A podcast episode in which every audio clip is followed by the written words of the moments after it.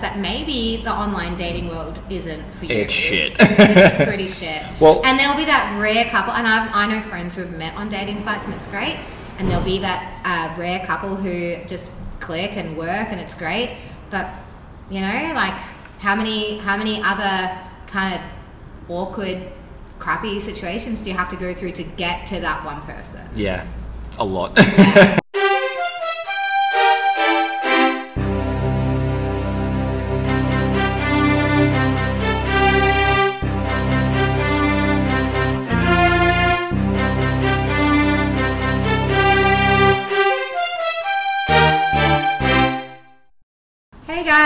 Welcome to All Things Taboo with Karen Taylor. I am here today with my friend Jay Gritsky.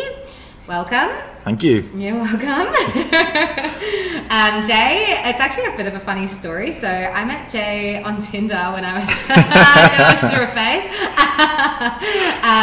But we only ever went on one breakfast date, and then that was just prior to me going into the other thing. Yep. That I experienced. For a good year and a half. We had one breakfast date, but then we ended up just chatting. We still stayed friends, and we still chatted. And then obviously you saw that I'd started the podcast. Yep. You've gone through a fair bit in that time as well. So we worked out just before that it's been about a year. Yeah, over a year. Yeah, since COVID. Yeah, since we first actually met. Yep. And we just kind of tracked each other through social media, which has been really cool. And when I put out recently that I was, I just want people on the podcast that want to talk about their stuff. You don't have to be a professional, qualified, or necessarily have some fandangle thing that you want to share. It's more just about what do you want to put out into the world. And I put up a post asking for people to reach out if they wanted to come on the podcast, and Jay was one of those people, and I was like, fuck yeah, man, let's do it. Tell it like it is. I was shitting myself. Yeah, so. I know. You're really? I've never done public speaking before, and it would be way out of my comfort zone, and I was like, well, isn't that the best place to start? Yeah, exactly. Yeah. So, so I kind of twisted your arm a little bit. A lot. Yeah, I rubber armed you into it. And when you got here this morning, you were a bit nervous, but I think we've had a chat. Yep. Got some beers going. We do. Yep.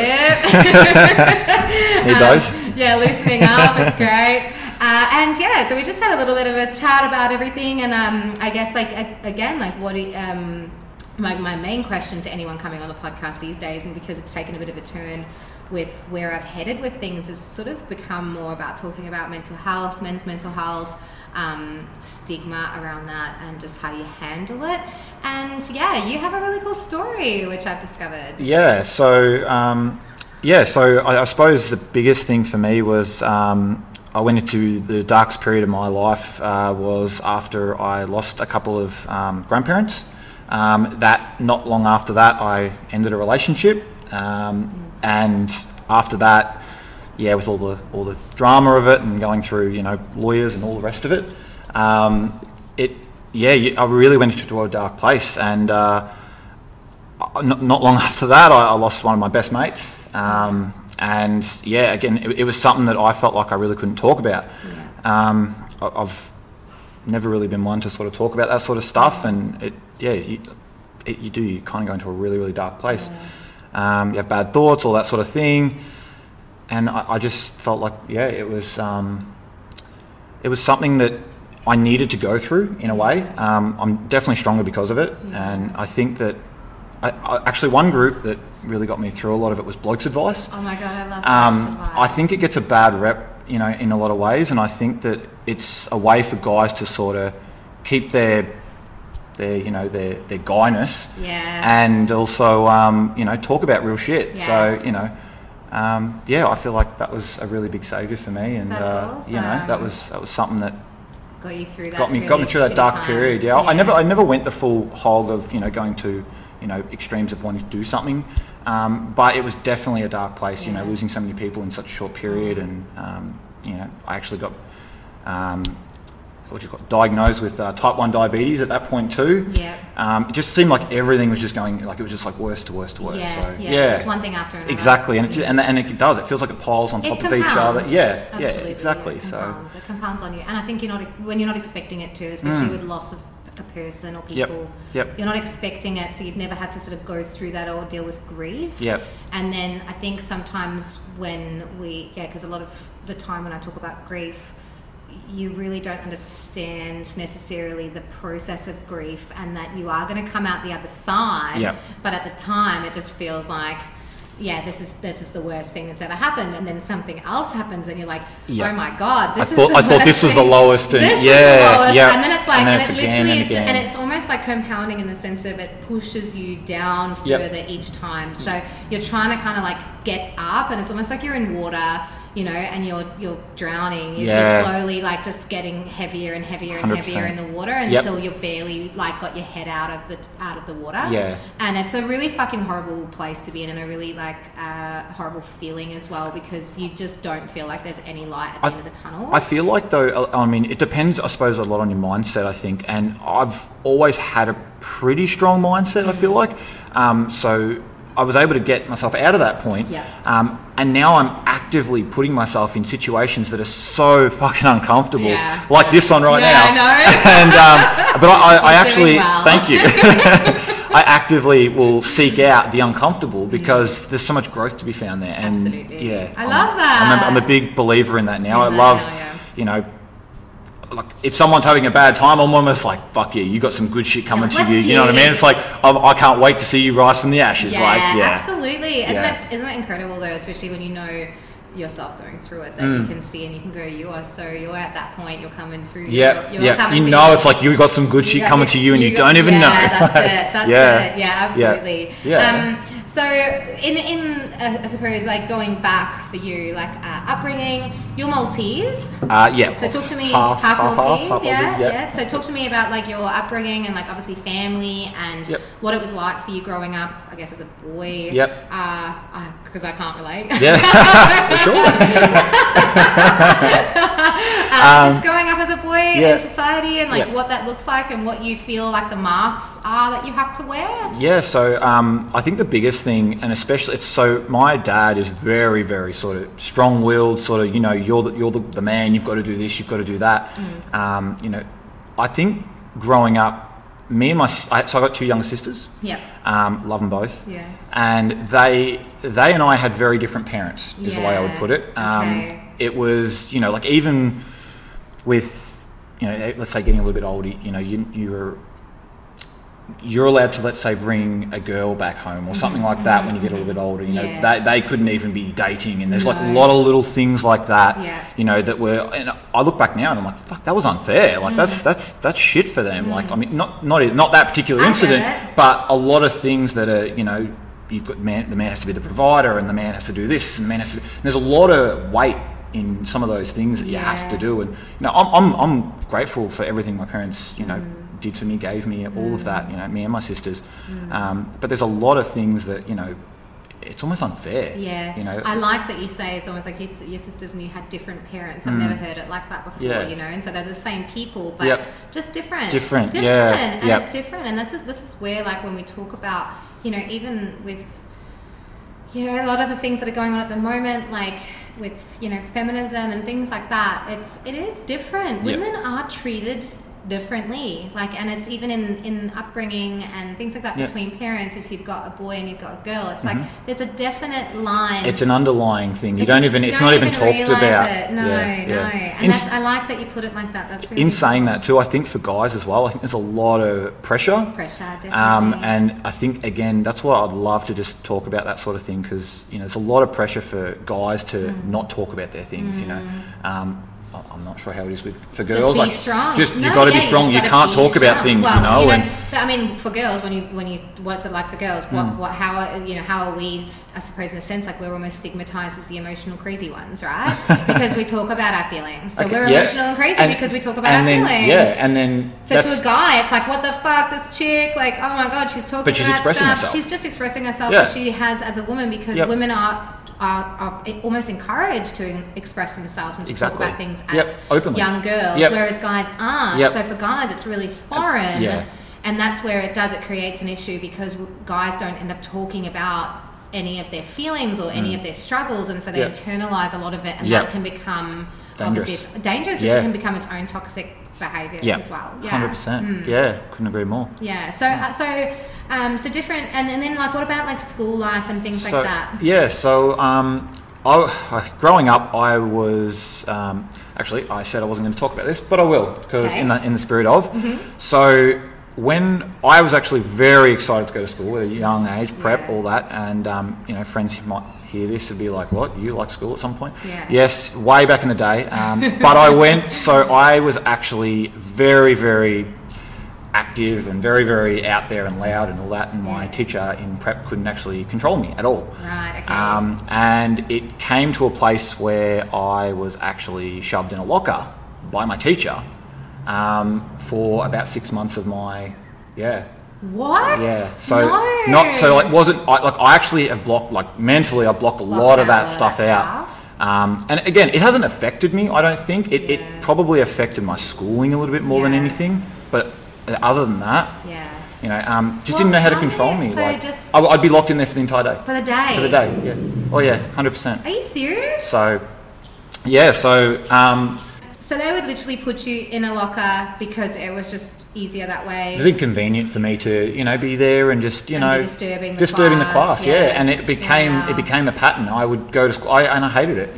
Luckily, it was only for 6 months because I was going home telling my parents about it, and they didn't believe me.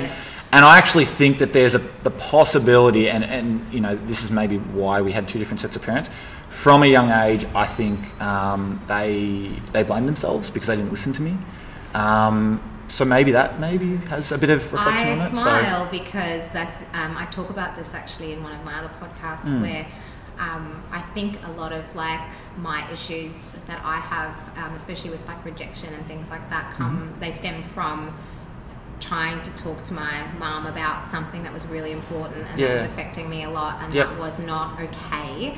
And being kind of like disbelieved, shut out, and you're almost like, this is the person who's supposed to be like looking after me and protecting me and keeping me safe, and they don't believe me. So, and then you just you wouldn't even talk to anybody else about it, because why would you? Why would you talk to anybody else about it when if your caregiver, your main caregiver, doesn't believe you? Why is anybody else going to? So you almost just shut it down. You just push it down, and you just deal with the uncomfortable feelings of it, and you learn to soothe yourself.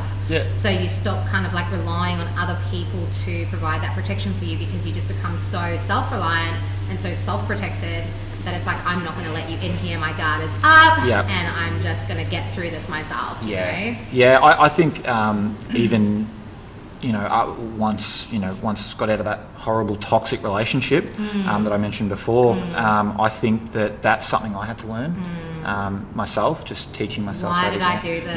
Why did I stay for so long? Exactly. Yeah. That was a big thing. I mean, I think throughout that 2.5 years, I think I tried to get out about 15 times. I'm not even exaggerating. Last year. There was sorry, you go. No. There was like one week, I think we broke up 3 times in that 1 week. Mate. Like that was you. Yeah. I'm hearing you. Yeah. That's exactly, and even like when I talk about it on the podcast in previous episodes, I talk about it and I'm like, I know that I was trauma bonded in that relationship, because I was like, I know that the way that things are happening are not right, and this is not humane, this is not decent behaviour, and the way that it's definitely not the way that you question yourself. You question yourself so much, and you become so confused. I think that stems from self-esteem. It's definitely in a big way. But again, it comes back to, and these are the things, it's our roots, and it's the things that even our parents may have like not intended to do, because I mean they're all just trying. But I still feel like even with my mum not believing me, it wasn't the fact that she probably wasn't able to believe me, because then it meant that she'd failed as a parent.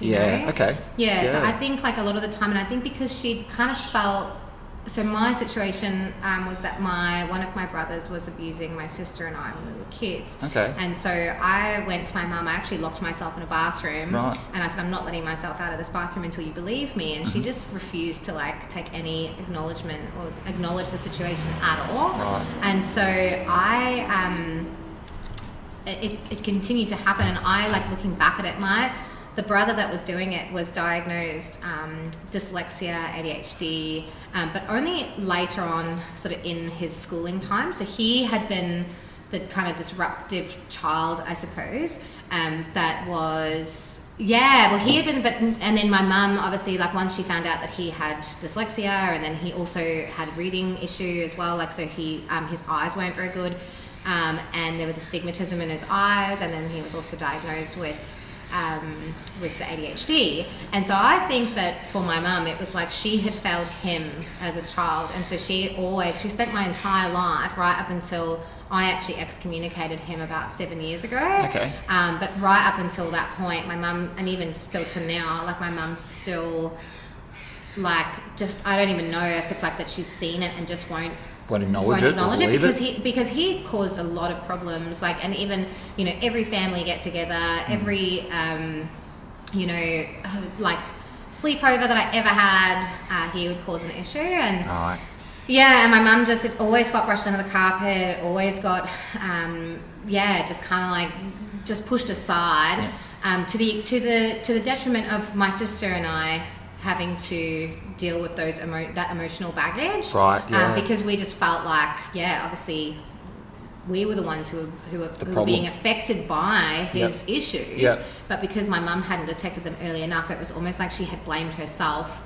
So she didn't want to believe that was happening, because that would then potentially be her fault. Okay. I mean, that's very deep and quite heavy. Psychological. Yeah. So it's but that's what I have had to try and come to terms with as an adult. Yep. In understanding why I wasn't heard as a child. Right. And so when I'm in toxic relationships, and I have been in a few throughout my life, I've been in really good relationships and I've also been in toxic ones, but when the most uncomfortable feeling for me that I can identify is being misunderstood. Yep. I completely agree with that. I'll fight tooth and nail to try and be understood. Yeah. And absolutely. When you're doing it with a toxic person, it doesn't matter how much you fight to be understood, they're never going to understand you. Yep. And it feels even worse.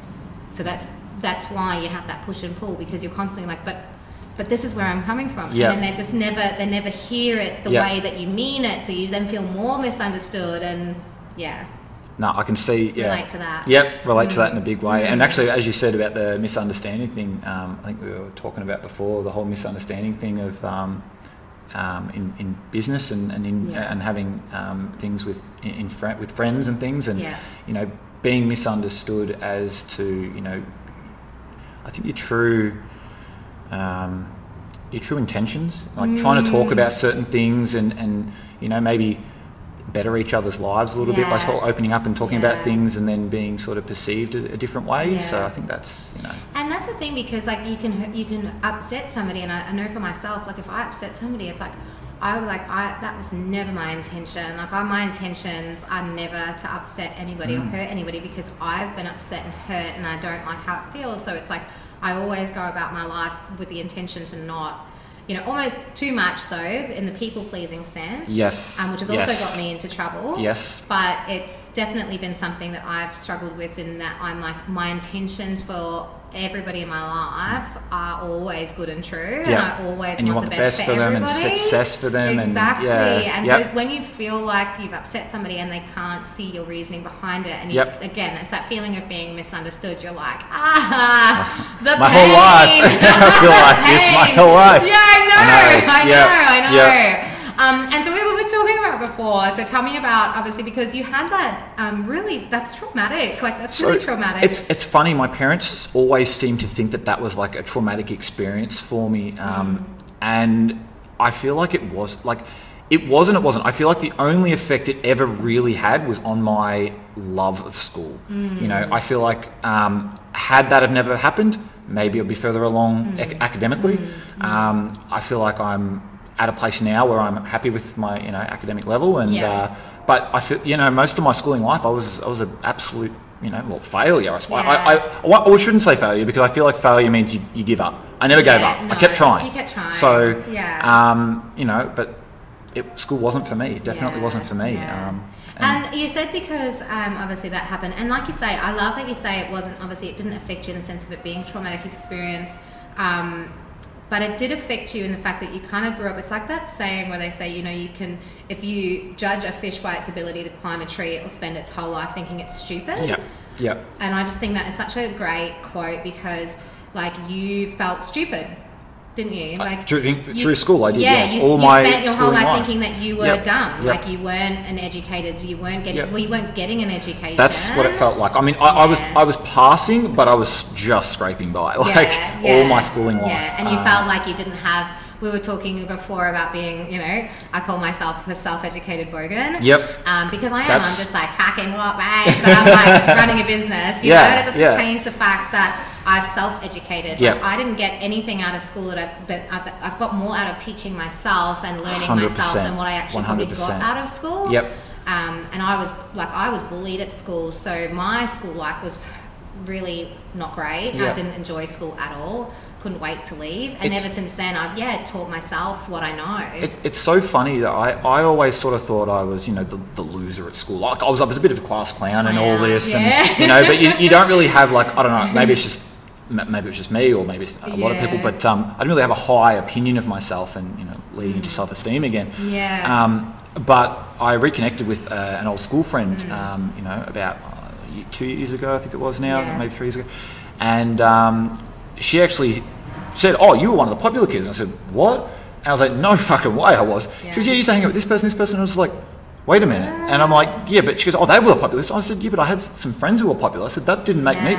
So it's so funny how your perception of where you are, or what you, like, her perception was, I was one of the popular kids. My perception was, I wasn't. Yeah. And I got bullied as well. And I was also a bully. And that's something I really regret. I don't have a lot of regrets in life. Yeah. That's something I really regret, that I was at one point in my life. So, but yeah, it's just perception. Such a crazy thing. Good on you though for even recognising that and not being able to admit that, because that's a hard thing when you look back and you're like, what the fuck was I doing? Yeah, like, that was a person. Yeah, it was early days. Like it was, I think it was year 7. Yeah. We got bullied as year 7, like a little bit. Like it wasn't traumatic stuff, like bad stuff. It was just a little bit of this and that.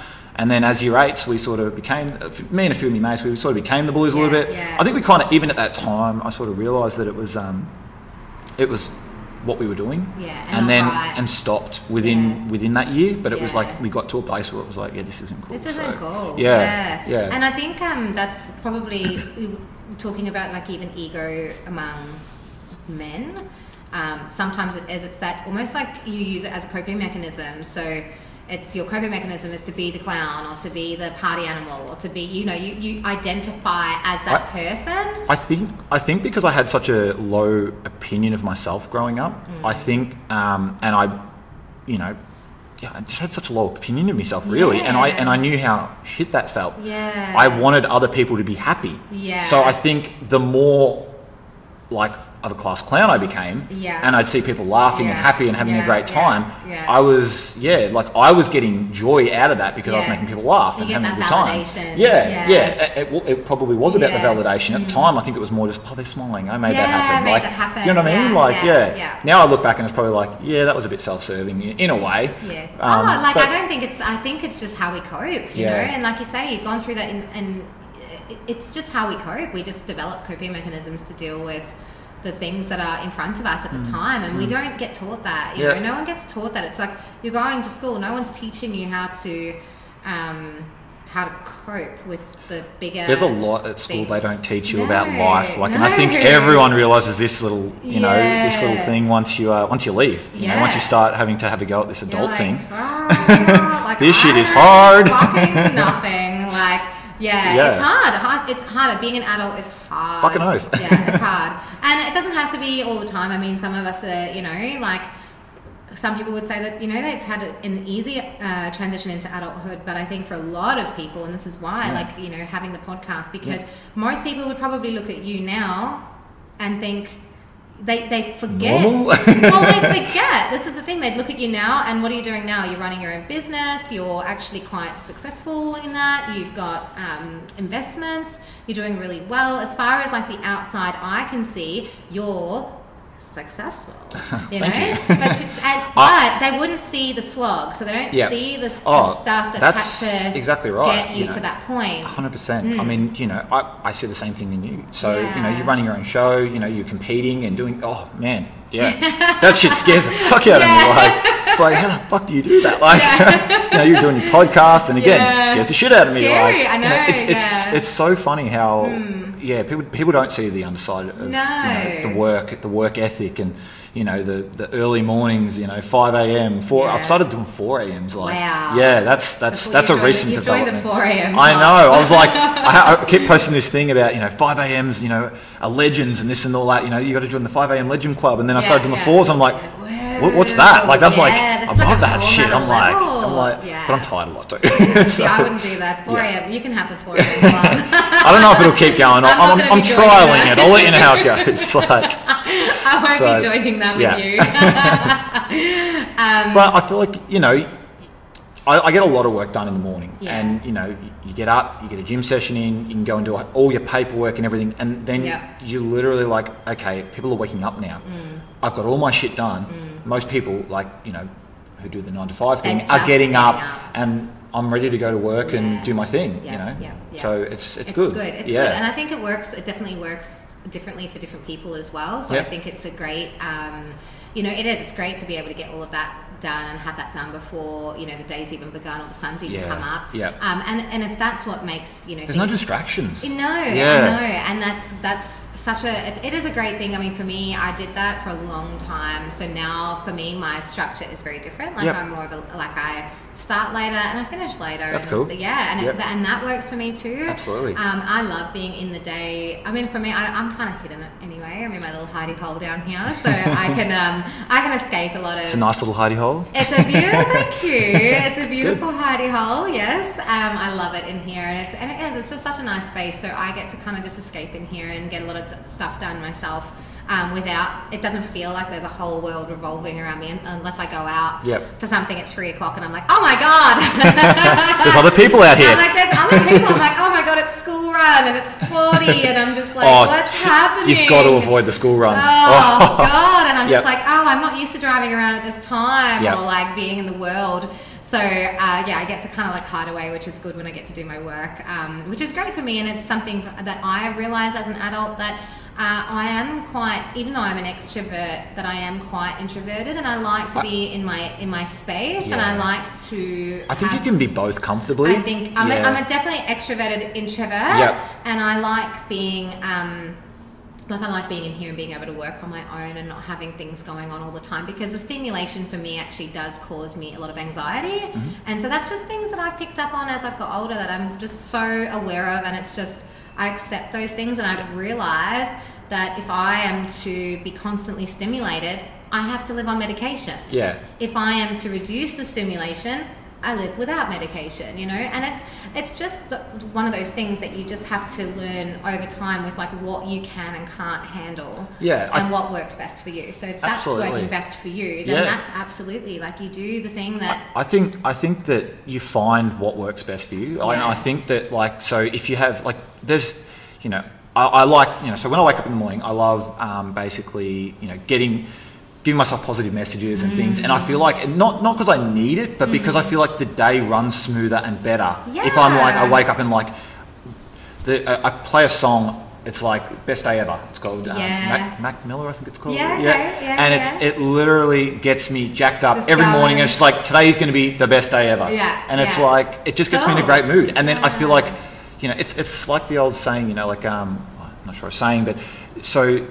Something bad happens and then something else bad happens and things keep going bad because of your mindset.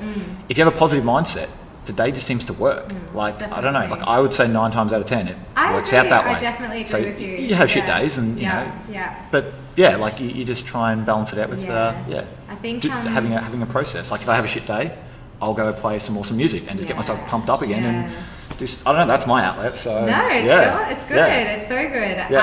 I, because, well, so the other day, So the other day I'll share, so I actually was having a panic attack and I was supposed to record with Jay that day, and I rang him and I was like, I'm having a panic attack. I'm like, it's not going to work today. I'm just not there. I'm not able. Like, there's no way that I would be able to do a podcast like this when I'm in the middle of a freaking crisis, like having a panic attack. So I was like, I can't. I was like, can we do another day? And he was like, yeah, of course we can do another day. Do you need to talk? And then I was like, yeah. And we did. We worked through it. And we had a really good chat. And I was like, fuck, I can't wait. Like, even then I was like, I can't wait to have you on. Because we had a really good, it was just a very good conversation. It was a grounding conversation, basically, which I talked about before, having a grounding conversation, and just, it was like, play a song that you haven't heard before, like put yourself in a position that takes you back into reality. Think about like, what makes you happy, like being, and it literally, like, as I was talking to you, I was calming down. I was like, okay. I was like, cool. And it was really good. And I think that like, positive mindset is always, you can, I definitely agree. The thing is, I know, having been in my dark place was so fucking dark, like that. Even at times, it was like, people say, just do that one thing for the day, do that one positive thing. Even if you have one thing on the to-do list, do that one thing. And some days doing that one thing for me was even too hard. Yep. And so having a positive mindset and trying to go into a day with a positive mindset, and then having the first thing that goes wrong, you're just like, oh my God. And then the next thing. And it's so, I think more so for myself, you have to get your hormones right. Because what was going on for me was like everything, it was compounding, but it was a compounding every day. So every day was compounding for me because I didn't have the energy to even deal with the slightest stress in my life. Yep. So I had no energy, my energy levels were so low, and so the slightest stress in my life would literally put me on my back. I was that exhausted. So something that I think is another great tip is with those little things that you need to achieve, like so make a list. Yeah. Make a list, like get out of bed. Yeah. Make that a part of, because you literally have a shower. You know what? It sounds like it sounds silly. Yeah. Cross it off. Yeah. The moment you cross that off, you literally like I just did that. Did something. I achieved that. So that's exactly what happened. So that's That's awesome. So that was exactly what happened, because it was like I was like, I need to do this thing for like work or whatever. Yeah. Because especially because I was COVID time was a real fuck. It was a fucking shit show, wasn't it? Yeah, absolutely. But COVID, I couldn't. There was like I was like, my list was like, what's my list? Because right now, like, I can't work. Yes. Like, I just opened. I got kicked in the guts, and it was just like, what was my purpose? I had no purpose. Yeah. And so it was those little things like, get up. Yeah. Bender, he was my purpose. He was pretty much the thing that got me through. And that's why I like when people laugh at him, I'm like, my dog is like my angel because he got me through. He was literally my angel. He was the thing that got me out of bed in the morning because I had to get up and let him out and feed him. My dog is the exact same. You have a shit day and you're just like, I get to see my dog though. Yeah, and it just makes it better. Like you roll in and they're happy to see you and you're just like, fuck yeah. And you have to keep them alive. Yeah, like you're the person responsible for keeping them alive. So it's like that you have that is that one purpose.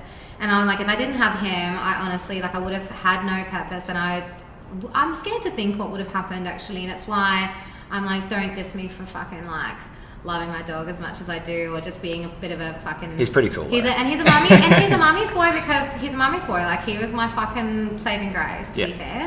And I, he gave me the purpose. So it was like, get up, feed Bender, let him out. And then once I was up, I was like, okay, I'm up. I'll make a coffee, or I'll have a shower. And even writing that list of like, get up tomorrow, like make a coffee, have a shower. Like it doesn't have to be a to-do list of things. Yeah. It can be a to-do list of general self-care. Yep. Yeah. Those lists, I swear, lists are my life. Like, I reckon I make at least 2-3 lists a day. Yeah. Like, I'm probably the worst. No, see, I like it. There's some people though who will not make lists because they feel like if they don't do the list, they feel more of a failure. So even I have this book here and it says Getting Things Done. Yep. And one of my clients said, oh, I couldn't have a book like that because I'd feel like I'd be a failure if I wasn't getting things done. I said, oh no, it's not necessarily even a getting things done as a to-do list. I said, it's almost like an ideas book as well. Yep. I said, so it's all, getting things done as in like, what am I getting? Like, what do I want to get done? What do I want to achieve? What do I want to get done for the business? What do I want to get done for myself? More of, it doesn't have to always be you know, for some people it might not necessarily be like an actual dot point list, you know, but it might just be some ideas, and like putting those ideas onto paper. And then, you know, once you put them onto paper, it becomes more of something that you might want to then be more accountable to. Exactly. And so it just has that flow on effect. I reckon if you're trying to cram as much into your day too as, you know, some people do. I know I do. Yeah. I'm sure you do the exact same. Yeah. The list is just the way to go, I reckon. Yeah. I swear by it.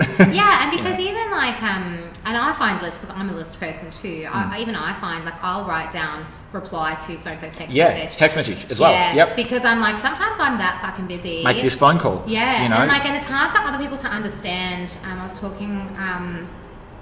with my friend this morning and we were saying about like how it's really hard because a lot of people don't understand like owning a business, and it's not for us to try to educate everybody on like understanding what it's like, but it's at the same time it's not just understand. Sometimes I have to literally write down text Laura because I'm like I haven't texted Laura this week. Yep. And I went like she was sick. A couple of days can go past and it's just like yeah. And if I don't write it down, like I will literally forget. Like my client said to me yesterday, hey Kaz, like can you write me a program? And I was like, oh my God. I was like, why didn't you tell me? She's like, oh, well, to be fair, like I've forgotten. And I was like, fucking tell me, mate. I said, because you haven't, I said, honestly, I can't describe it to you. But I said, my brain is just like a constant, it's constant. And sometimes as well, because it is so constant, I have to shut it off. Yep. You need that. So when I shut it off and I'm like, I'm just enjoying being in the moment. I'm enjoying being with this person. I'm watching a movie. I'm enjoying that. I'm not thinking about texting you back or doing your program, like because I need that time. Otherwise,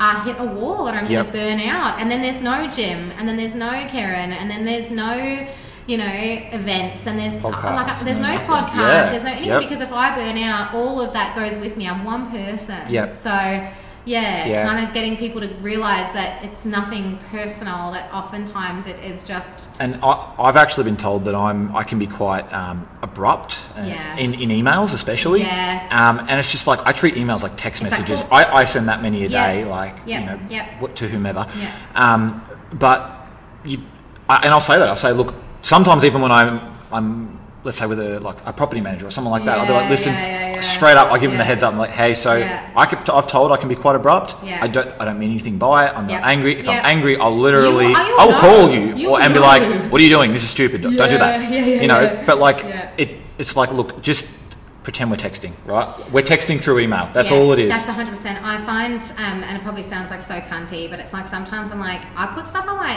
and a lot of people turn, you know, I always think of the other side of it. A lot of people turn around and be like, well, don't put stuff on your story if you don't want people to reply.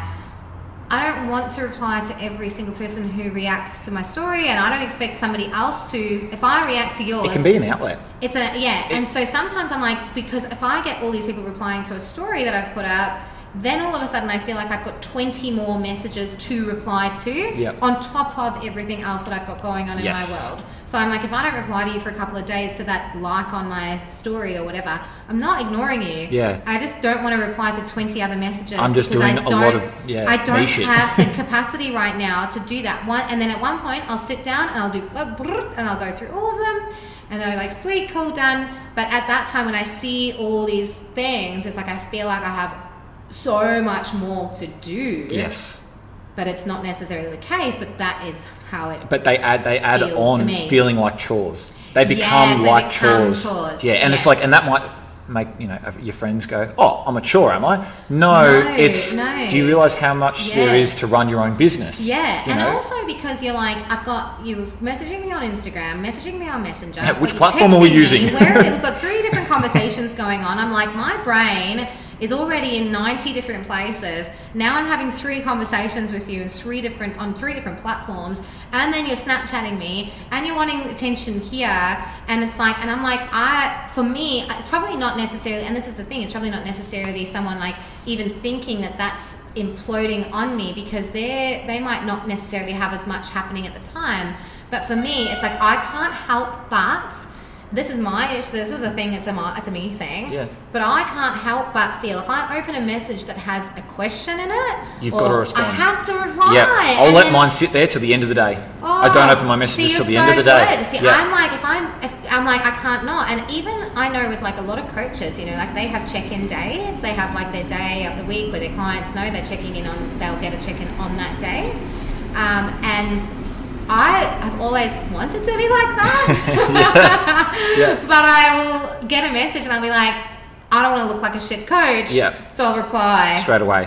Yeah. Or I'll be like, yep, I'll get onto that for you as soon as possible. I'll get onto it straight away. I'll actually have like clients, I'll say, oh look, can you, I'll tell you right now, I'm not in a roof as often as I say I'm in a roof. Let's just put it that way. Yeah. I'm in roofs a lot, but look, I'm in a roof at the moment. I don't have a pen handy. Can you just shoot me your details? They text me. I don't open that text till I get home, and I've got a diary sitting in front of me. That's great, yeah.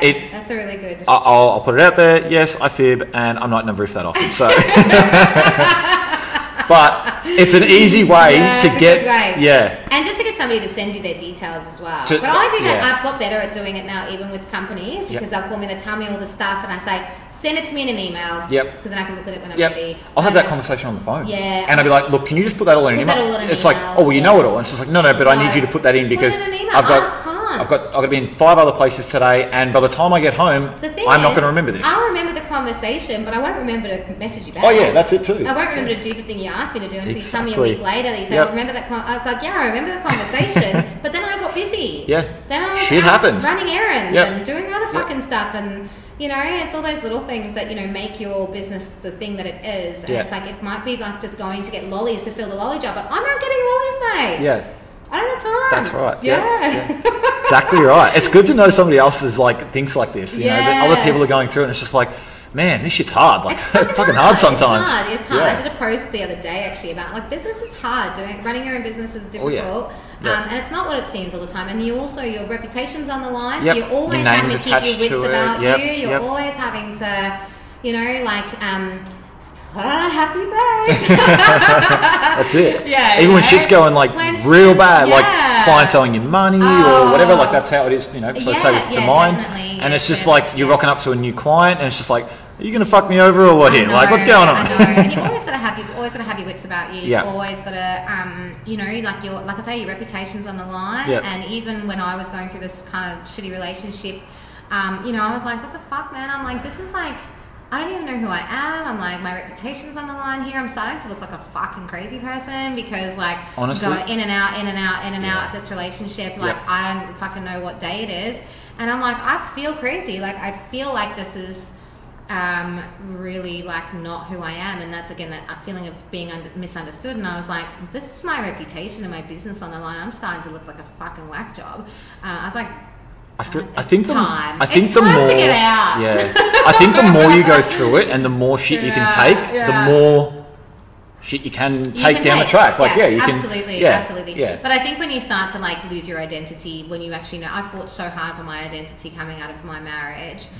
Because I had lost a lot of parts of myself, and I fought really hard, and I didn't know who I was, but I wanted to find out, you know. And and again, like coming back to that, like self-educated bogan, like I'm just a bit of a fucking bogan sometimes. You know what I mean? Like, and there's nothing wrong with that. Like, I love a fucking beer. I love a chat. Like, I love just being a bit like just fucking typical Aussie. Just fucking Aussie bogan. Like, I fucking love it. And I love that.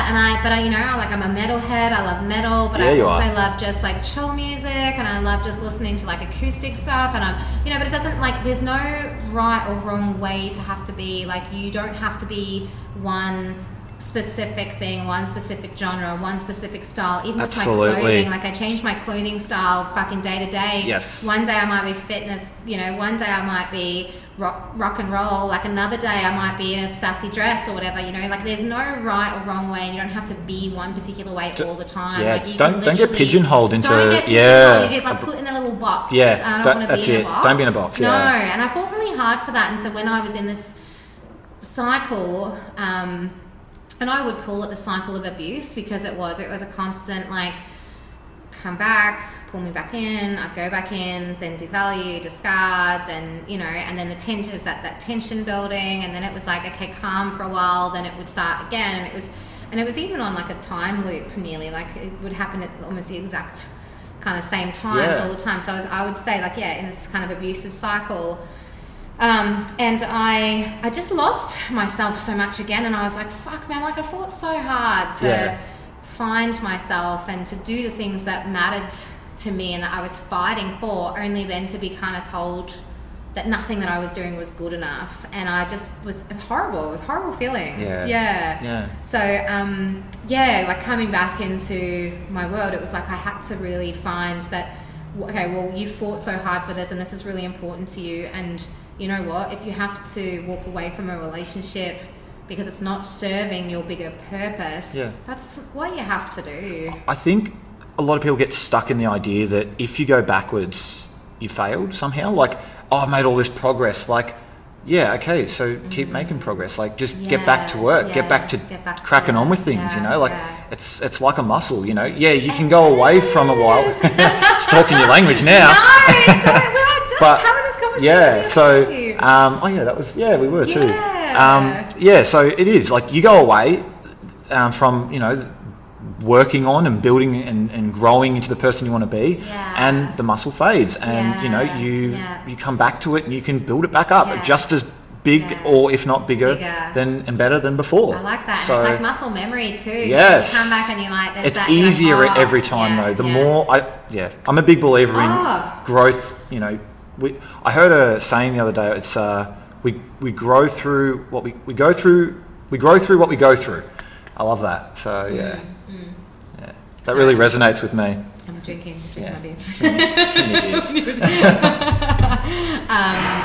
do. You grow through what you go through. Yeah. And that's it's really interesting now because I you know, not sure if I'm ready to share this on my podcast. Yeah. So don't if you don't want to. No, it's not even. I'm just more like I'm kind of actually excited of the place that I'm in at the moment because I have actually met somebody. And he's such a fucking legend. And I find that that's exactly what I felt with him, is that I've got still got a lot of anxiety. It's kind of like just left. It's almost like a residue. Like I have a residue of anxiety left. It doesn't just disappear. It doesn't just go away. Yeah. And we've just worked through it. We're just kind of like growing through those kind of like, those challenges are kind of coming up and then dealing with it and talking about it and then going through it. And you're like, oh, wow, okay, we got through that. That was like, that could have been a really uncomfortable, awkward conversation. Or my biggest thing was that I used to be kind of like given the silent treatment anytime that I tried to talk about my feelings.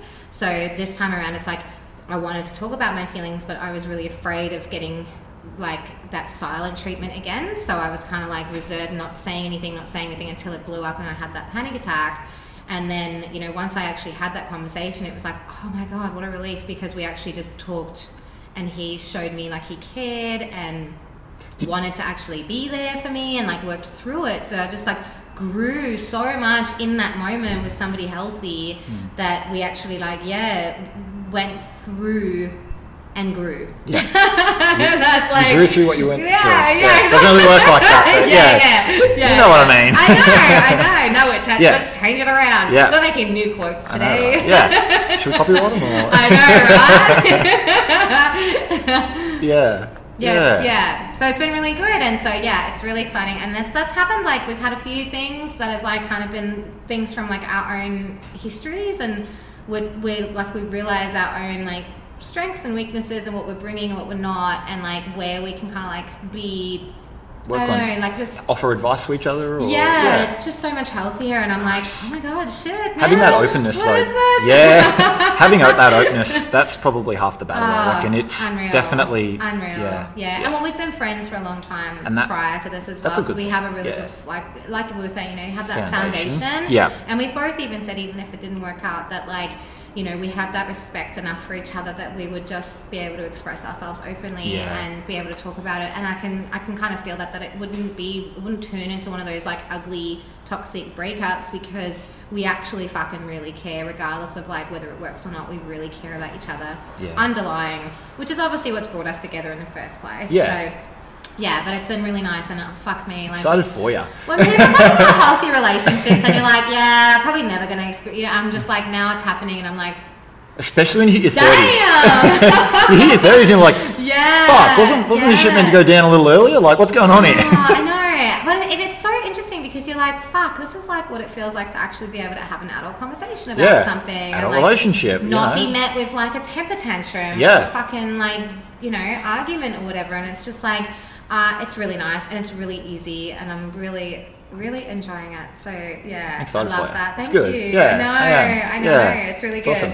Yeah, so definitely, like I think, and that's why even going through what I went through, I'm probably for the same. You said earlier, you know, you're glad in a way that you went through what you went through, especially with your breakup as well. Yeah. Because you.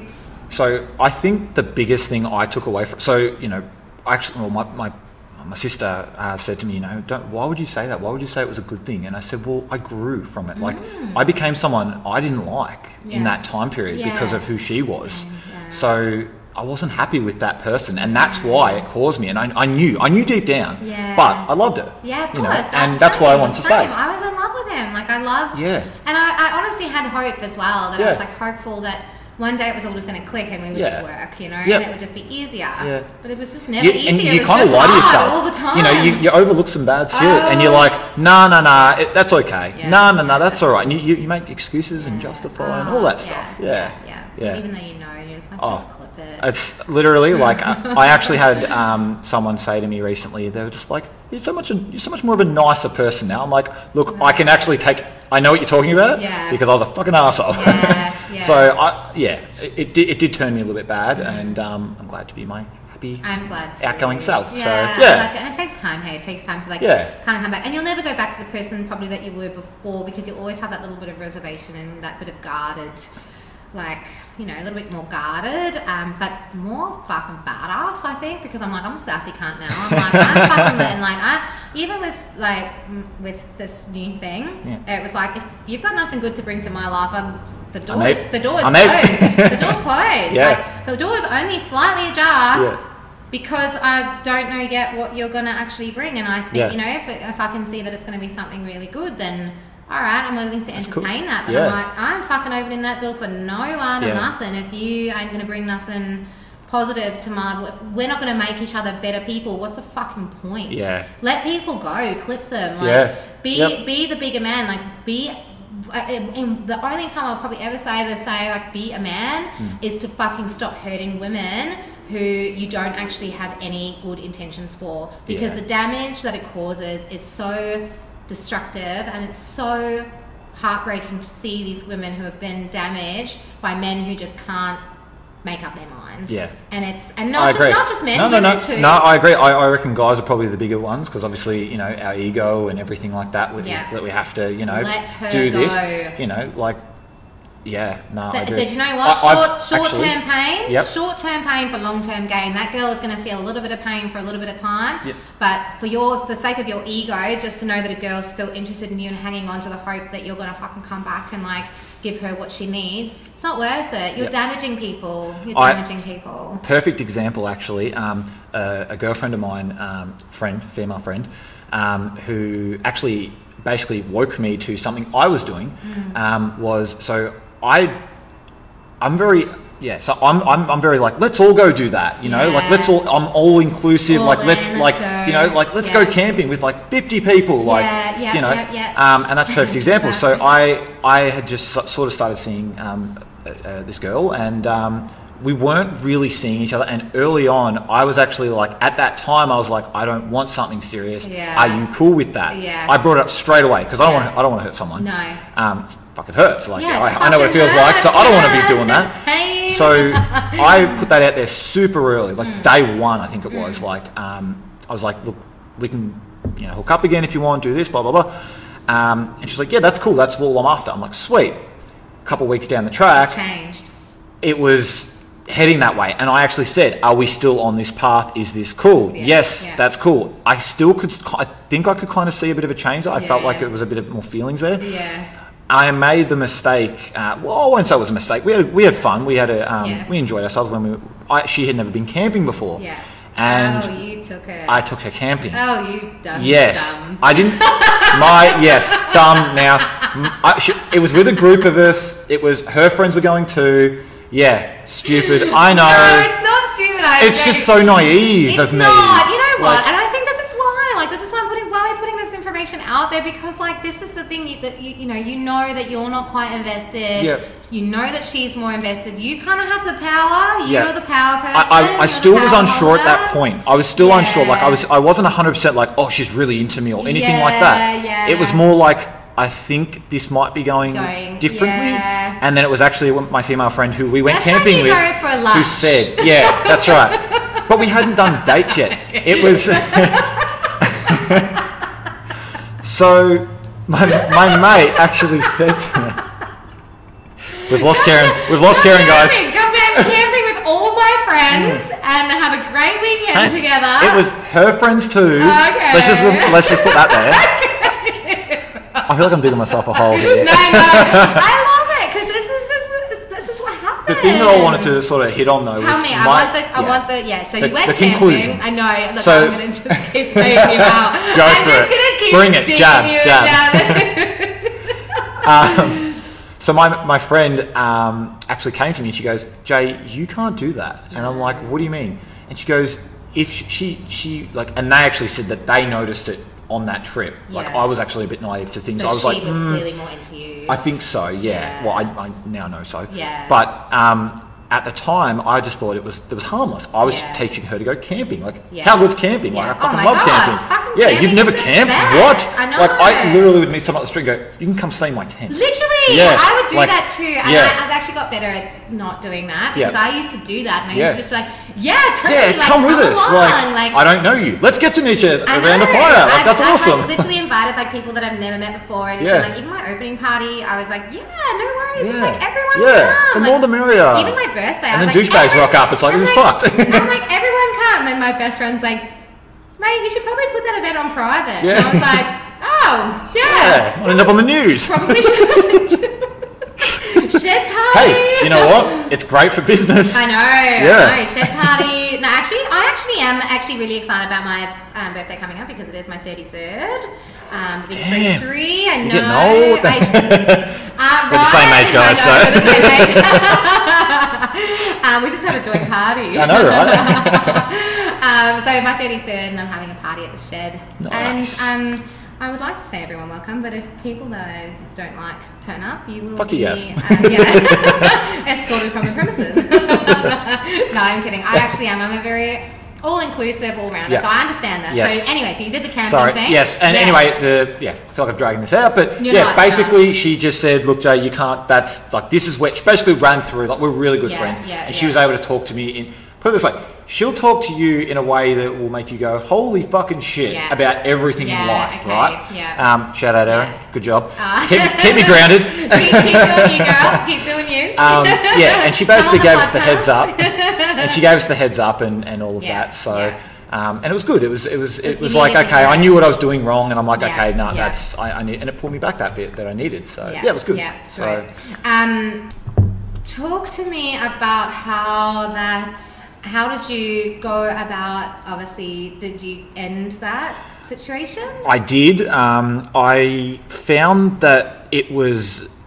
So, in the past, I would be a child about things. I would just do silly things. I've done the ghost thing. Yeah. I've been ghosted. Please don't listen to this.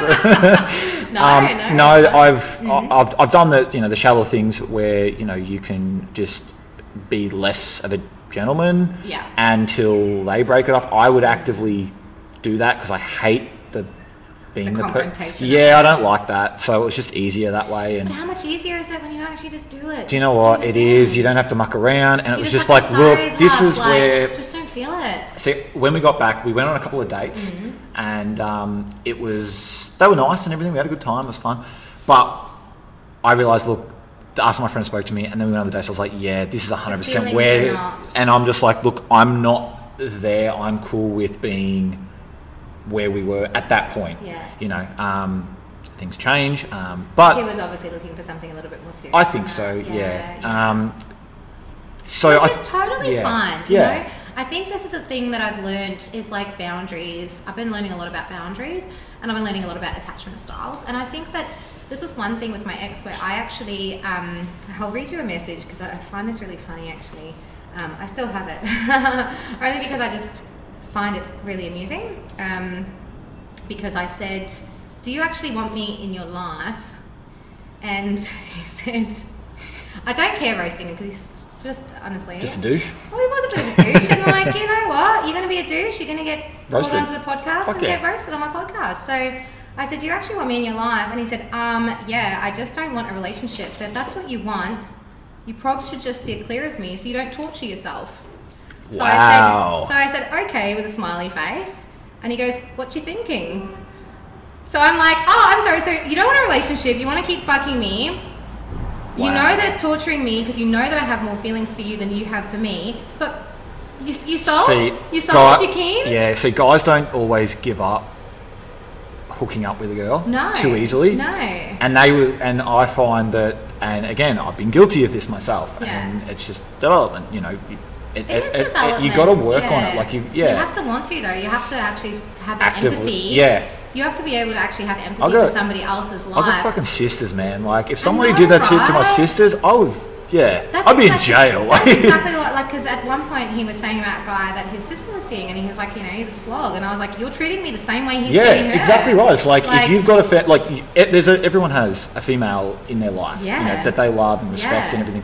Just think about that. Just think about that person and how you would feel if that person was going through that. And he knew because he said, so you don't talk. He knew that it was torturing me. Yep. He knew that the relationship that I was in was actually torturing me. And it was like, so, you know, stay clear of me if that's what you want. And I was like, this is like that is such a 2 days after douchebag way to say that too. Yeah. That is fucked up. Yeah. And so I was like, it was always like that though. Where it was like my feelings were so invalidated that I was just like, that's why I was like, okay. And he's like, what do you think? I'm like, sorry. What do I think of your proposal? Yeah, like that's not what I want. No, I just told you. Go eat a dick. Yeah. Like, fuck off. Exactly. So yeah, it's just interesting. Yeah, but definitely, I think you know what most guys would think that the easier way out of it is to just ghost or to be a dick or to push them away. Yeah. Just have the conversation. It's so much easier. I think like this is something like having that conversation and saying, look, we need a chat. Yeah. You know, you're free, come around, blah, blah. And having that conversation, at first, she was quite angry with me, and to be expected. Yeah. She felt like I let her on. I knew from my friends that I had obviously done that and I didn't realise, like I wasn't trying to. I felt like I was very upfront. Yep. But I've got to remember that, you know, things you say, like you can say it, but then people feel things too. Like things you say don't always relate to what you're feeling. Yeah. So, yeah. And having that conversation, I think with the right people, like you would have had that conversation or probably have been more comfortable to have those conversations earlier. I think when you know. Yeah. Do you know what I mean? I think it's actually... I think, why can't we make it so much easier as saying, I don't think you're the one for me. Yeah. Like, why can't we say that? That's not I don't think... It's not a bad thing. Like, I don't think it's a bad thing. I feel like in this day and age, like... You're not my person. That's right. You're not my I have an idea of my person. That's right. And what that person is going to bring to me and what I'm going to feel with that person. Oh, you don't even want to go into that with me. I literally, back in the day, this is how shallow I was. And I want to say was because I'm working on myself. Yeah. I wrote an A4 piece of paper with criteria of what I wanted. What you want. Yeah. People do that all the time. And you know what? It's not even so much what I've done the same thing. I wrote a thing, not so much of what I want. I wrote a list of the things that I need. Yeah. For me, I have anxiety. I need safety. Yep. I need security. Yep. I need communication. Yep. Like they are my top three things, you know, and that's what I need. Yeah. Because if that makes you say what I want, like you can say I want a guy who's this tall or a guy who has this job or whatever. Those are things that you want. They're not necessarily the things that you actually need and that you're going to benefit from as a couple. Yep. So yeah, mine was just mine were, they seemed shallow at first, but I feel like so. One of my biggest things was on a first date. Yeah. I was brought up, you know, old school, wog, whatever you want to call it. So you know, I paid. So the man pays, as far as I'm concerned, you know, and I'm a big believer in that. Mm. If the girl doesn't offer to pay, I don't like that. No. I will never let, you know, I've been on dates where I knew from the moment we started chatting you're not for me. No. Yeah. Still, you've got to do the right thing. Oh, absolutely. You know? Yeah, yeah. But at the same time, like... I think it comes down to... Guys and girls have a certain thing that they have to... There's a dance you kind of got to do. There's a dance, definitely. Yeah. I also think, though, this is the thing for me when it comes down to, like, dating and stuff like that. This is why I talk, even in the last couple of episodes, I've talked about, you know, building that foundation. And I do find that, like, having built that... Building a foundation sometimes is, I think, more crucial for some people because you can... assess whether that, you can kind of assess whether that person is already on your level without it being a sexual what's the and you word? Don't risk there's that no what's the word like something where you like agenda so I think that sometimes oftentimes people can like have an agenda behind dating. So the agenda is obviously we're gonna either work out or not, or we might fuck tonight or we might not, or I might see you again, I might not. You know, there's always like an agenda behind it. Like it's like most people go into dating with an agenda, right? You want to get along with the person and you want there to be a spark. Yep. So like how good would it be if you just go on one date and you're like, this person's fucking awesome. Yep. And like that would be great, right? Yep. Yep. But it's like a lot of people, for some people, they can go through the dating process really easily. Yeah.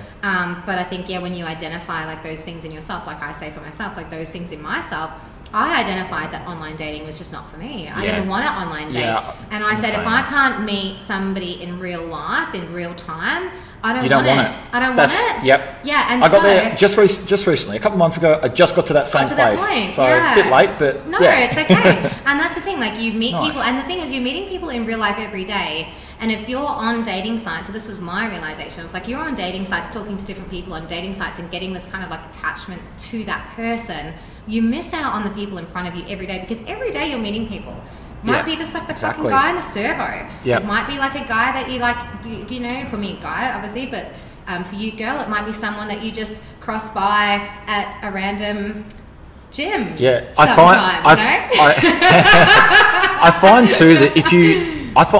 for myself that if I put myself on a dating site, I find that I'm lazier about actively seeking someone out in the real world. So I'm like, no, that's like an out for me. I said if I take myself off it, bang, there's so much. That's exactly there at your fingertips. That's right. Yeah. And you just think, oh, I'm looking. I'm looking. Yeah. And I went, no, but I'm really not because And I also find too with even like. I guess, because a lot of people would say, for me, like, you know, they would have an idea of what my type might be. So my type might be that, like, people would mostly assume that I would, like, be interested in gym guys. And I was like, I was surprised when I was on dating sites, immediately I would be like, oh, is this guy, like, into the gym? Like, okay, cool. Like, that's a cool... But I'm like, most of those guys are not necessarily the type of guys that I actually want to date. Yep. So the things that I... Like, again, going back, like, I'm looking for consistency, security, safety. And then, like, I've met this person who I just, like... He even said, you know, I was surprised that you wanted to go on a date with me. And it's like, but it's happened in real time. I've got to know him as a person. I'm so much more attracted to, like... who he is as a person, and then he is just to me so much more attractive because of who he is. Because he's himself, and he doesn't have to try and because we were prove friends, anything because to you. Because we were friends, that's awesome. We would just be like, we were out the first night, like what fucking cunt, fucking what, you know, just had no care. And it's like, so I feel like I can turn up and be like my complete authentic self in front of him, and even if we miscommunicate, it's like we can come back together and figure it out together because we've actually had that, like you've built the foundation as a friendship and shifted it to so for some people that's what you have to realize is that maybe the online dating world isn't for you. It's shit. It's pretty shit. Well, and there'll be that rare couple, and I know friends who have met on dating sites and it's great, and there'll be that rare couple who just click and work and it's great, but you know, like how many other kind of awkward crappy situations do you have to go through to get to that one person? A lot. It's like back in the old day, people, you know, they would meet at work and that's how they would get to know each other. Maybe we should just go back to arranged marriages. Maybe I should just go that way. No, but like seriously, I mean, like my so one of my best friends, she actually she met her husband, so they're both train drivers, funnily enough, train going past. So they're both train drivers, and they met at work, and they've been married now for 10 years. And we just had her 40th birthday, and he was like, you know, I asked you to marry me on your 30th birthday, so 10 years ago, and this was her 40th, and they've been married for all that time, and he's like, it was the best decision that I ever made. They've been married for 10 years, they've got 2 kids, a beautiful house, like got a life together, and that's how they met. Was, and she'd been through some rocky situations prior to that, and then they met at work, and it was just like they were able to like see each other. Like there was never much, but it was always just, you know, there was obviously a spark and there was something going. I think people miss out on that so much these days because Tinder is just the first thing that they go to for dating. They don't even know what it's like to have a spark with somebody at work, especially even tradies. I would say as well, tradies, it'd be harder because it's not like you're working with women. So working for myself, like where do you meet people? Yeah, that's exactly right. It's like, what am I gonna do? Date a client? Like that's how do you approach that? So I wired your house for you, but you know. You want to go on a date? It's like, no, okay, never call me again for electrical work or anything else, please, because that will be super embarrassing.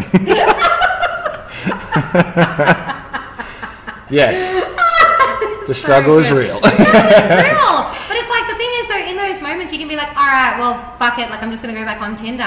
But every time you do that, you almost...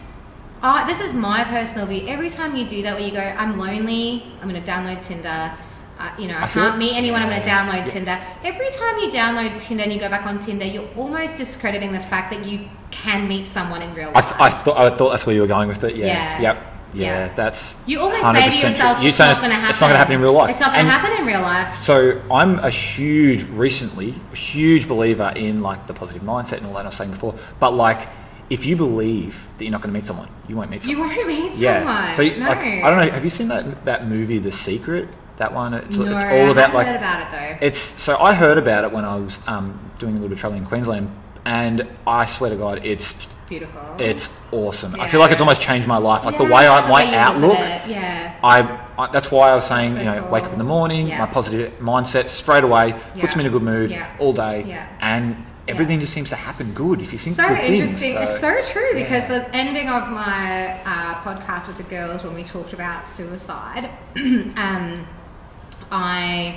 It was the attachment styles and relationships and toxic relationships and things like that. And I said, you know, there's a song, and the song is, the lyrics are, I still believe in crazy love. And I said on that podcast, I was like, you know, everything that I've gone through, there's a part of me that's like, I still believe in crazy love. I still believe in this crazy idea of like, whether it's a hopeless romantic sense of love, I still believe in this hopeless romantic sense of crazy love that I'm going to like meet this person that... is just going to be... there's one person for every person. It's just going to be my person. Yeah. And I'm like, I still believe that. And like, I think the more that I go on Tinder, it's kind of like I'm saying I don't believe that. Yeah, it's almost me taking away from the fact that I'm like, do I believe that? Or am I just going to constantly be on the search for someone? And also, a big thing that I think we do is, especially for women, and especially for women who are slightly more like codependent, is that we almost like... put so much in the fact of a guy like choosing us, like he's the one who chose me, and you like, you know, you kind of attach yourself more to that person because they chose you. Did you choose them? Yeah, that's a good way to put it. Why can't you choose? It's a two-way thing. Yeah. Why is it like waiting for the guy to be the one who makes the decision that he's chosen you? I think, you know... Why is it not... And I know in like an old-fashioned sense, and I'm totally all about the old-fashioned, but like I know in my own heart right now that I'm like, I am choosing this person to be in my life. Like I'm choosing... to talk to him every day. I choose to talk to him. I choose to see him. If I didn't want to, I could be like, no, I'm not going to see you tonight. It's not going to happen. But I'm like, every day, I'm like, the more the days go by, I'm like, every day I'm choosing to have you in my life as much as you're choosing me to have me in your life. I'm not like waiting for him to choose me. And then going, oh my God, like he chose me. I'm so lucky. I'm like, no, because if it's not going to work, I'm better off alone. I'm better off alone. I'm quite happy in my own space. I think being comfortable with yourself too, like gives you more strength to be like, I'm okay hanging out with me. Like I'm okay doing me. And that's, you know, and that again, that comes back to the whole self-esteem thing and everything. It took me a while to get to that place, to that point, you know, and I couldn't be at a higher point with that now. That's I think it's because I keep pushing myself to do things that scare the shit out of me. That's so awesome. I love that so much. And it's so true. Like it's, It literally is. It's you have to get to that point. And everyone kind of says it and almost like does like an eye roll, like, yeah, I know, like when I stop looking, the right person will come. And it's like, but it's stop even thinking. But it's true. It's a mindset. But also, I think to myself, stop thinking that when I stop looking, the right person will come. Why does I have to stop looking? Yeah, just stop. When things are going to happen, they're going to happen.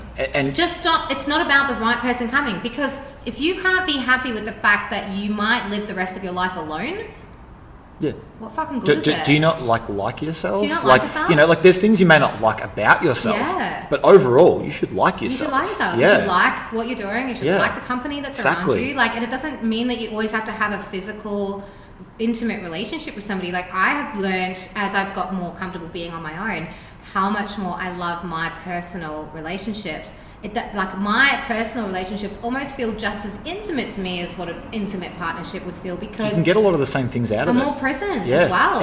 Yeah, that's a big thing, being present. I'm more present. Yeah, definitely. I love it. Yeah. So I think it's just, turn in, change in mindset and a turn in how you view yourself. Yeah.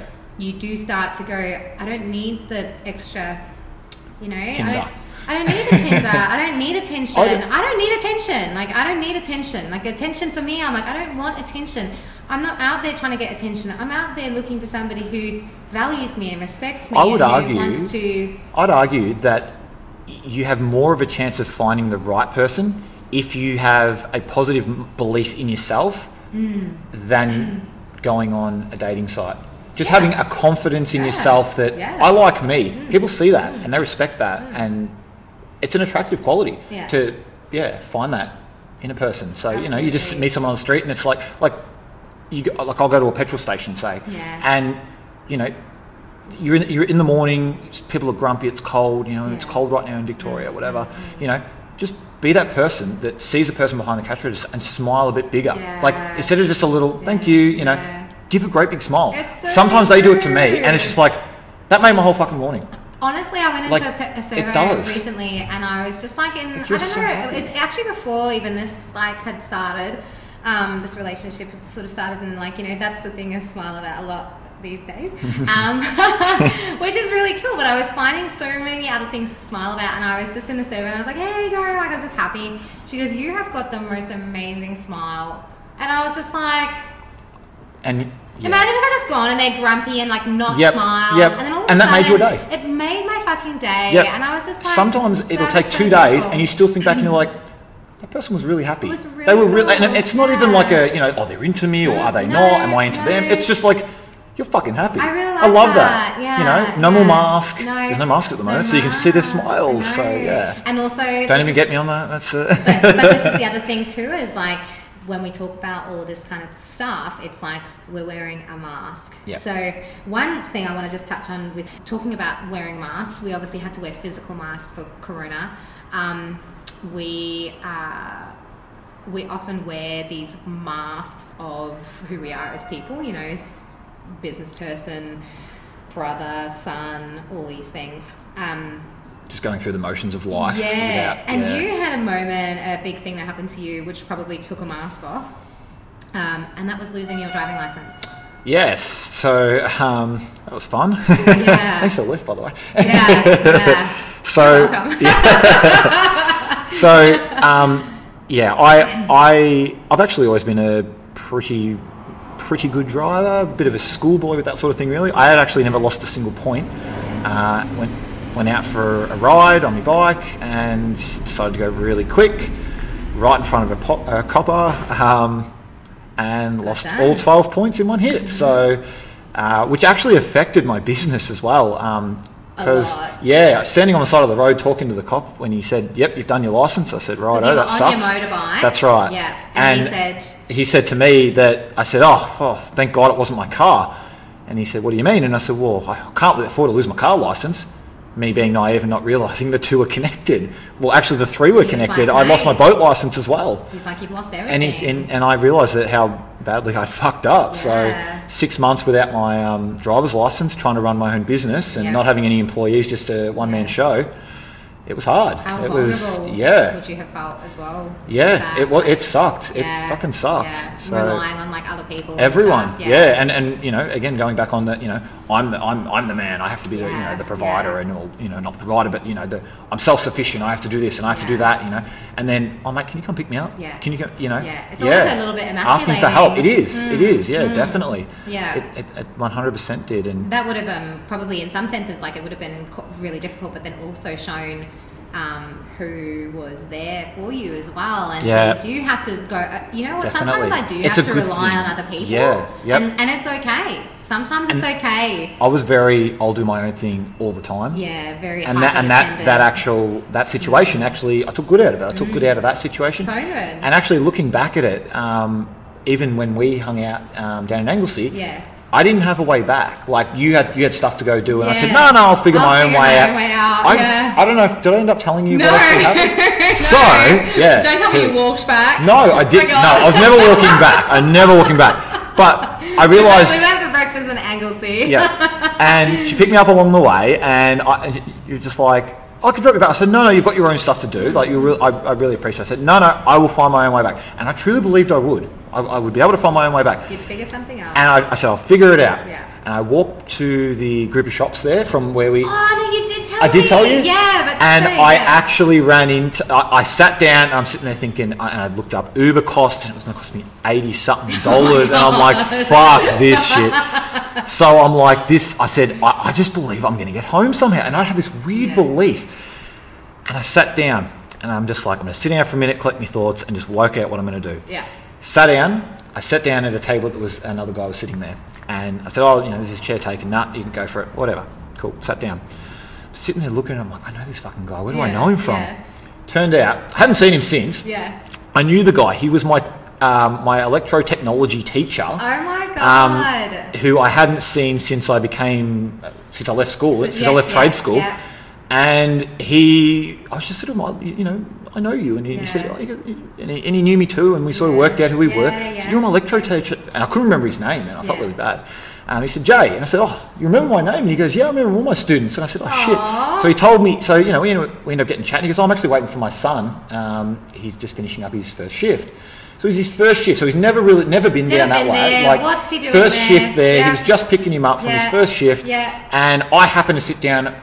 Within 2 minutes of sitting down talking to him, his son finished his shift.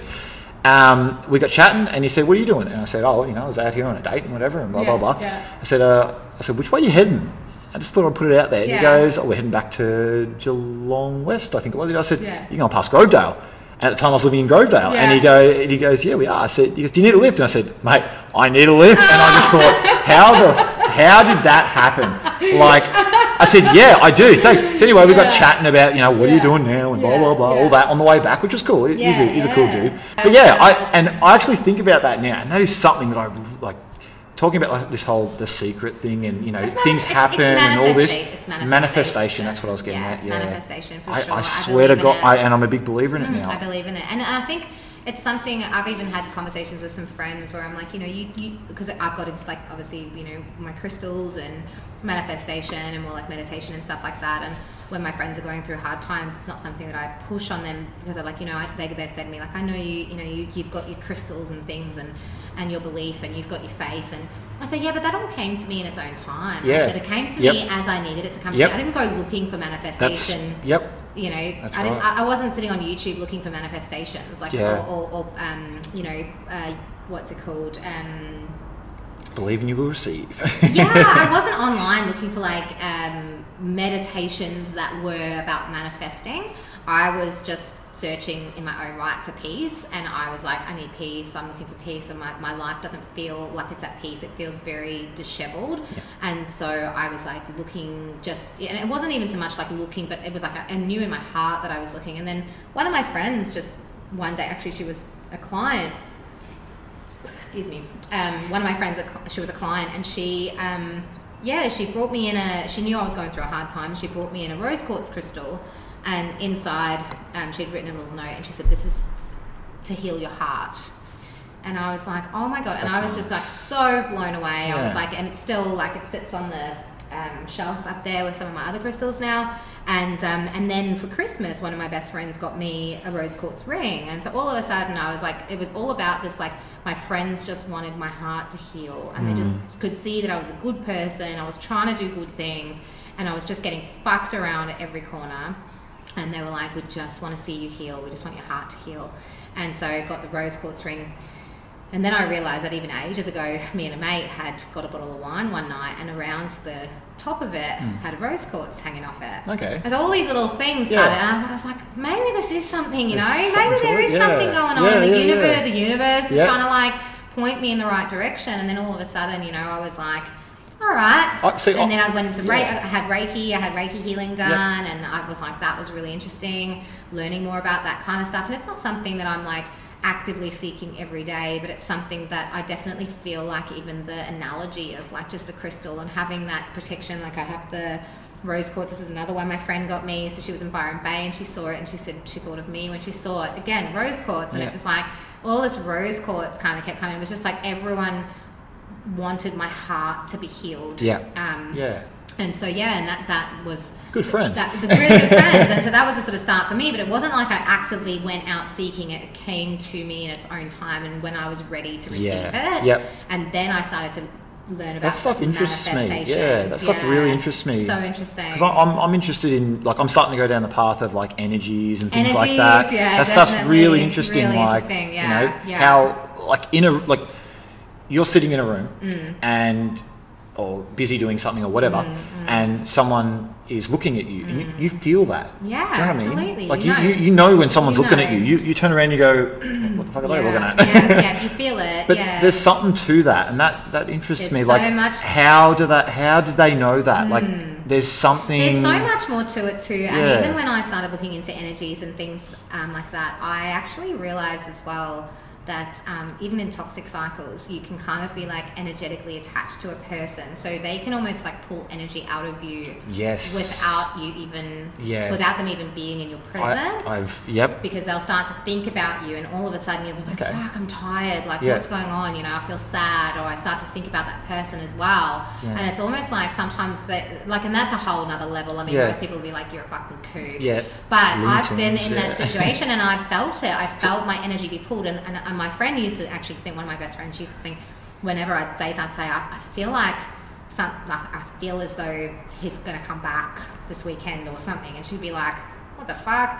And no shit, like that weekend I'd get a text message or something would happen. And I just thought of something actually. Yeah. So my dad is a twin, and so he's a twin with his sister. He's got him and his sister. And my dad told my auntie that she was pregnant.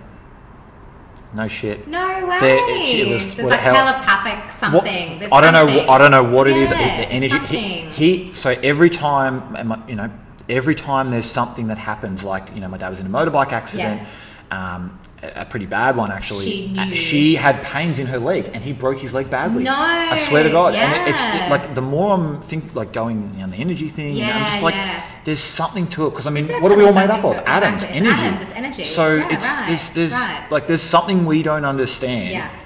I'm not a big believer in like God and things like that, but I'm starting to lean towards. I believe in some form of something bigger than us. Bigger than us, definitely. But that's definitely interesting. Because I'd be interested to see where you go with it, because that's definitely something that I have found, and it's something that even like cutting cords with people, because sometimes you might not even realize that. You know, even down the track, like, you know, I knew when I started seeing this guy that I was like, if I don't cut off all the cords to the past relationship, I'm like, I'm still kind of like one foot in the door and one foot out. And I was like, no, I don't want to be one foot in that door still, because I don't want that to come back and affect something that is actually really good and healthy for me. And then have to be in the middle of trying to decide like, oh, do I believe this guy? And then ruin something that's really great. But I was like, I had to cut that. It was like cutting a cord. So even energy cords and things like that. It's really interesting. That's like interesting. So interesting. It's fascinating. When I get time, I like to dig into that weird shit that, you know, makes you think about stuff. I was watching I was listening to a Joe Rogan podcast the other day, and I was just like, man, that guy goes into some deep shit. And I was like, some deep shit. And I think it comes back to, like, as I said even earlier, like, whatever's the thing that makes you happy. Like, if it's not hurting anybody and it makes you happy, do it. Be the weird motherfucker. Be the weird fucking girl with the crystals. Like, who fucking cares? Because if that's going to be something that actually, like, helps you and brings you peace and makes you feel happier in your own self, then just fucking do the thing. Like, if it's not hurting anyone... Go for it. Go get high and go to the gym and listen to some German music. Like exactly, I was telling you before. Exactly. It was weird shit, but I was just don't do that. It's funny because I've even had conversations with a few of my friends about if I've not done them myself, but doing psychedelics and stuff like that. And it's most people would be if you do, call me because I'm just thinking about that myself. Yeah, I'm that would be an interesting experience. So doing psychedelics and just apparently that can be a really mind-opening experience, especially for overthinkers as well. Yes. So apparently that's a thing. And I was like, you know what? Fuck it. Do you? You do you. Do the thing if it's... Yep. Something that is bringing peace and peace and health and wellness and open mind and all that kind of thing to your life. I'm just it's not hurting anyone. Mm. It's not you're bashing people up or whatever. Yeah. It's not heroin. No, and I honestly believe that it'll come to you in the time that it comes. I said that to one of my friends. I said, it'll come to you in the time that it comes to you. I'm not going to be here, I have this crystal. This crystal's going to help you. I might buy you something that I think is. But it'll be in a necklace form, so it's not even a gesture rather than a thing. Yeah. But I'm not going to be this is what's going to help you, because it might not be. It might be the thing that helped me, but it's not necessarily going to be the thing that helps you. Yeah. But we all have to find that thing, I guess. And whatever it is, no judgment, Exactly. Yeah. So a lot of people. Sorry. No, go. I was just going to say a lot of people say no judgment, but really judgment. But I honestly, I believe it when I feel I know you pretty well because we've had some pretty good chats, and it's when some people say it, I'm saying they don't mean it. No, certain people do, and you can kind of tell by a person's character. Yeah. So and I think it's even when it comes because, I say, no judgment. I left a church, I was in a church for 7 years, and I know that, and I felt a lot of judgment when I left, whether that be the case or not. I felt a lot of judgment for leaving the church, I was making the wrong decision, but. It worked for me for a time, and it was what helped me through a lot of things. And it doesn't mean that I don't believe in my faith and I don't believe in God. But I do. I believe personally now that I have a combination of the two. I have. If God created the universe, why can't I believe that there's more of a power in the universe? So it's I have those views, and it's I don't need to sit and ram that down someone's throat all day long. Yep. I'm just happy living my life and doing it through my life is what brings people and what attracts people to my space and energy and things like that as well. So I don't have to be out there trying to bash people over their heads with it. Yep. And that's where I feel that's why I say no judgment, because I'm not going to say to somebody who believes differently to me that, their belief is wrong. And I have the answers, because I honestly, having gone through different experiences and different beliefs, having no belief, having a faith, being in a church, to now not being in a church, being non-denominational, and believing in Reiki and healing and energy and crystals. You weirdo. Yeah, I know. It's I love that. I say, I'm whatever in that time and space in your life that is going to be the thing that helps you through. I'm not big on the crystals thing, but I believe in energies, and do they harness energy? That's the thing. Maybe it's a path that I'm yet to go on. I know. So I would love to see, and who knows? Even this might be the conversation that makes you start thinking about it. Yeah. So you never know. I'd love to see in even in a year's time and see where you go with it. I'll have sold everything I own to the jungle, the bush, and just grown a big fuck off beard and all that. I know. Just go full Looney Tunes with it. Just fucking dive right in. Why not? But that's the other thing too, in saying that, it doesn't mean because I'm a bit of a fucking hippie and I'm a hippie. I love that I'm a bit fucking hippie and I'm a bit weird, and I love that I've embraced that part of myself now, and I just fucking love it because I don't feel I'm hiding behind anything anymore. And I also feel I can be a business owner and run a gym and train people and say fuck, it's just I don't have any. But how boring would it be if we weren't all a little bit weird or unique? That's why I'm encouraging. Just be the weird motherfucker in the group. Everyone loves that guy or girl. Exactly. And the people who aren't gonna that. People who aren't your people just aren't your people. Yeah, that's cool. And when you realise that, you're so much more okay with those people not being your people. And sometimes you outgrow those people too. You just move in a different direction. So no, it's Wonderful. Yeah. It's been wonderful. Awesome. Yeah, thank you. Having a chat to you. We got through it. I know. I didn't die. I know. And you see how easy it is. I think one of the things you said to me before we started recording was something you wanted to put out into the world, I guess, is that you want to normalise people having a go. Yeah. So I suppose one of the big messages I would love to just put out there is having a go. I won't go into my own stuff, but, you know, you said before, okay, you know, you've had some successes. Everyone can have some successes, but I feel like nobody really sees the failures. And I think we spoke on that a little bit, but you know, you don't really fail until you stop. Like you got to just have a go. Like have a go, have a crack. Yeah, have a crack. Why not? Have a What's crack. The worst that happens? You fall flat on your face. It doesn't work out. And it's on the sky above. Like just go for it. Yeah. Exactly. What's the worst that's going to happen? Exactly. You got to just think like, have a go. Have a go. It's. You know, you're just never going to know what you could be doing. Yeah. You could be fucking sitting on a podcast. There you go. Awesome. You know, talking about things that are going to help other people. So, I think have a go. Normalise. Let's just normalise everyone having a go and just encouraging the people who are. Yeah, stop taking away from people. Like, you know, if they do fall down, like, haha, like that's not funny. No, like, they had a crack. No, like, they had a crack. Haha, you. Yeah. You didn't go and do that thing that they did. Like, people who put themselves out of their comfort zones and actually have a go. It might not necessarily work out, but it might be also another path. And like you say, it's that muscle. You know, it might not work out this time. It doesn't mean it's not going to work out next time. So have a go. Have a go. Yeah, just do it. Let's make. Just like Michael Jackson, let's make the world a better place. Fuck yeah! Ending it on a quote. Love it. Yeah. Thank you so much for coming on. No worries. Thanks for having me. I'll have you on again, I'm sure. For sure. If you do want to look up Jay, he does. He actually is, loves to travel. Once, you know, obviously we're traveling again, and he loves traveling the world. He is very insightful. He has some really good. Does post a lot of quotes and things as well. Yeah, I have noticed recently that you're like getting into that, which is so cool. Yep. So Jay Gritsky. You can find myself at Miss KL Taylor on Instagram. Also, you can find the gym, my beautiful space that we talk about, at KSS underscore personal underscore training. And obviously follow the podcast. All things definitely taboo. Yes. Yeah. Thank you so much for coming. No worries. Thanks for having me, Karen. No worries. Thanks, guys. Catch you next time.